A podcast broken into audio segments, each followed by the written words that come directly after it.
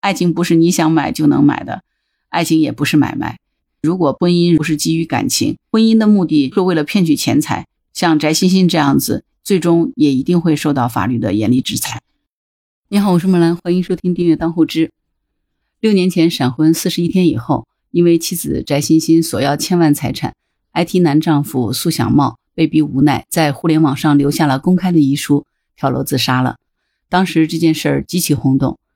这个苏小茂的遗书呢是这样写的：公司法人被毒妻翟欣欣害死，微凤即将停止运营。我是微凤的开发者，今天我就要走了。我从来没有想过我是这样的结局。我竟然被我极其歹毒的前妻翟欣欣给逼死了。我跟他在世纪佳缘认识，结婚前我已经在他身上花了几百万的钱。领证的前一天，他才告诉我，几年前有段简短婚史，也是以告男方获利二十万元结束。我也忍了一个多月的婚姻期间，也无出轨暴力行为，但我失去了对他喜欢的感觉。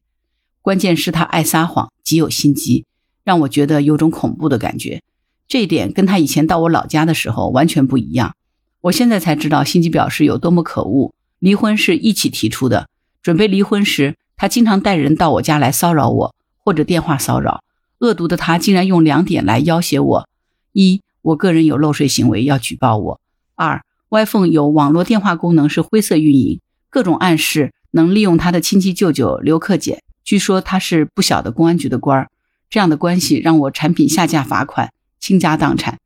他竟然索要一千万的天价，还有三亚的房子归他，还请了个素质极低的流氓律师，各种恐吓我。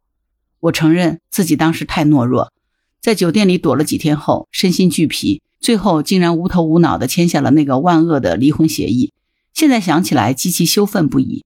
就是这个离婚协议把我逼死了。这个协议里的每个字都是精心设计，关键是，他明显准备在我付完全款后。继续各种举报我，所以又加了一句：“男方债务和女方无关。”我感到很绝望，我的资金链已经断裂，实在很绝望。我没有及时跟我的家人求助，现在后悔莫及。他们都那么棒，随时都能从老家过来支援我，我却在北京孤军奋战，做出一系列很傻的决定。就在这封遗书发出半个小时以后，他从自家的阳台上跳了下去。他的死把矛头直接指向了翟欣欣，而这个时候的翟欣欣已经是他的前妻。作为 IT 界新贵，苏小茂在他盛年之时选择了自杀，这件事引起了巨大的轰动。之后的六年时间呢，苏小茂的家人一直在替苏小茂到处喊冤，追究翟欣欣的责任。六月九号上午十一点三十九分，苏小茂的哥哥苏小龙在第三方社交平台上个人主页发布了文字和图片，声称翟欣欣已经被海淀警方逮捕。苏小龙在个人认证主页上写道：“二零一七年九月七号，微凤的开发者苏小茂因翟欣欣恐吓、威胁、敲诈勒索一千余万元，致身心不堪重负，坠楼身亡。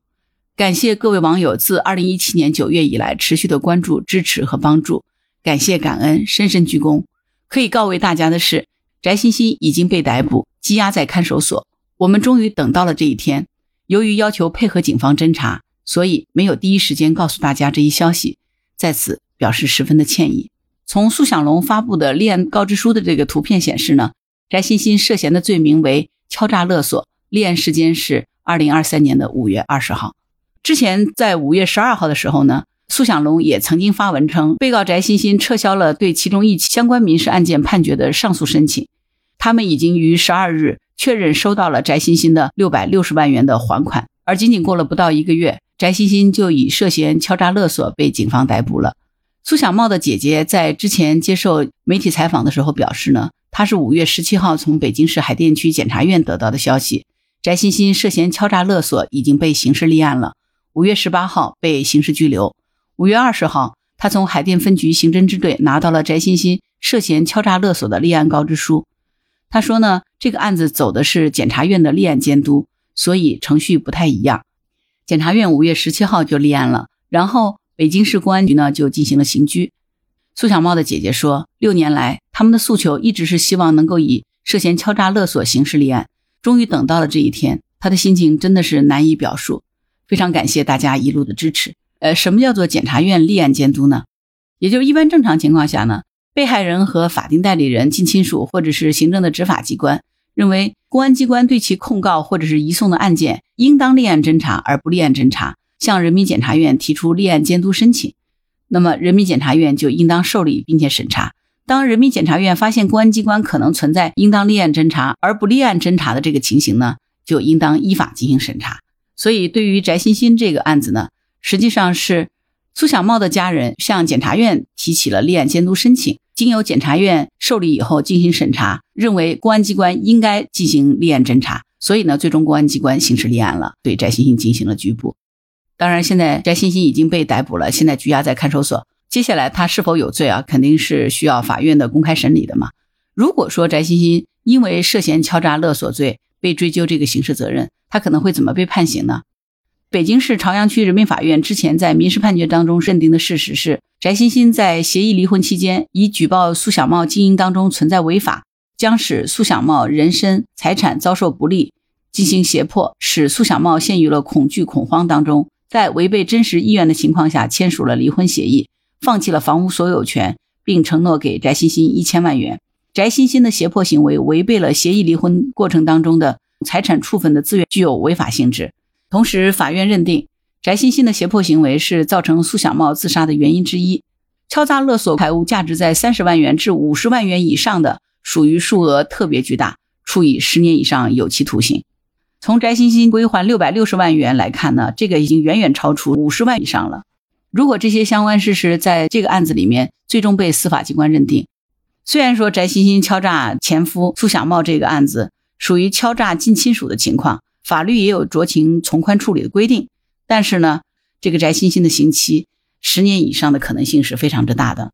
是不是十年是最高限了？对此呢，刑法专家、西南政法大学法学院的副教授张武举教授说：“如果说翟欣欣索要千万财产的事实是成立的，这就属于数额特别巨大了。至于说情节是否特别严重，就是指是否造成严重的后果或者是恶劣的社会影响。”这个呢，需要结合更为详细的案情做出判断。什么是情节特别严重啊？就是比如翟欣欣敲诈勒索，使苏小茂陷入了精神痛苦。苏小茂对于翟欣欣的这个情感依恋在正常的范围之内，但是呢，翟欣欣施加要挟的内容和方式超出了常人可以承受的范围，致使苏小茂不堪忍受而自杀。这个和苏小茂因为对翟欣欣有过强的情感依恋为情所困这两种情形的法律意义它是不一样的。如果真的如苏小茂遗书当中所描述的，以及之前在网上和媒体所报道的翟欣欣那些非常规的这个骗婚手段，如果这些证据被接下来法院在审理的时候认证为事实，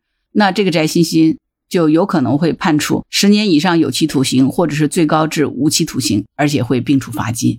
最终这个案子到底怎么样判，现在要拭目以待了。